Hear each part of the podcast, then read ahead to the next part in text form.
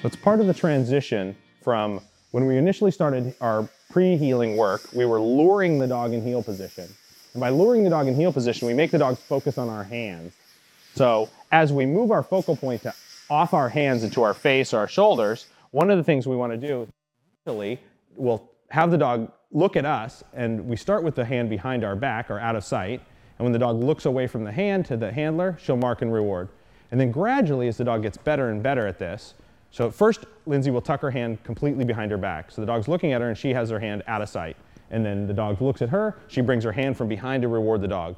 Now she'll bring it gradually closer and closer to the dog. So it's close to the dog's head, to the outside of the dog's head, and eventually she'll be able to hold her hand right next to the dog's face with food or a toy in it, and the dog knows to look up at her even though the hand is there, right? But initially it starts with the hand completely out of sight so that we can get the dog to do the, the pieces.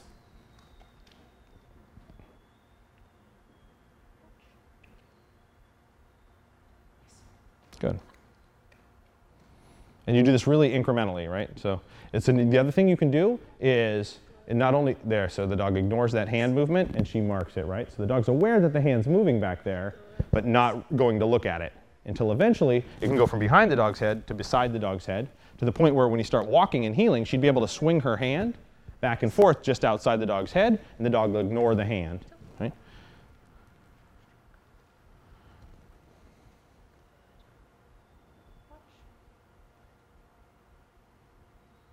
You can see the dog roll its eyes a little bit when she moves her fingers, which tells me she knows the hand's there, but she's learning now that she has to ignore it even though there's movement back there.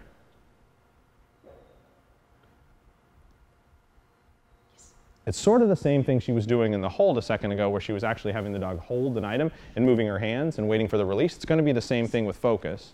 The dog's job here, though, instead of just holding the item, is to actually keep her focus on her even though her hand is there. Good. Nice.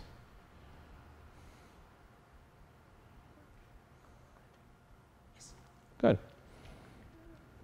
And we do this first with food, and then you'll switch to a toy eventually, to the point where you can have a toy in your hand, and the hand can be. You can also do this from the front. So go ahead and Lindsay, have her sit and, uh, and ask for her to focus. She can put food in her hands and hold her hands to the outside and make the dog look at her. And notice how, when the dog wants the left hand, when the dog looks at her, she rewards with the other hand. Good, right? So the dog wants to look at that hand. So you can do this exercise as well. Basically, when we transition, in our early work with the dogs, we do a lot of luring and using our hands to make positions. So naturally, the dogs are really focused on our hands because we've used them to actually create behavior. But as you go forward, you want the dog to look at you unless I'm directly luring the dog. And eventually she'll be able to have the dog look at her. She can swing her hands around. She can hold toys in her hand, whatever. And if she gives the watch cue, the dog learns to watch her even though she sees something she wants out in her hands. And if you do it here, it's easier to transition that to the heel position. So sometimes it's easier to do it initially in front and then do it in heel position. And if the dog goes for it, she just simply goes eh, and closes her hand up and withholds a reward.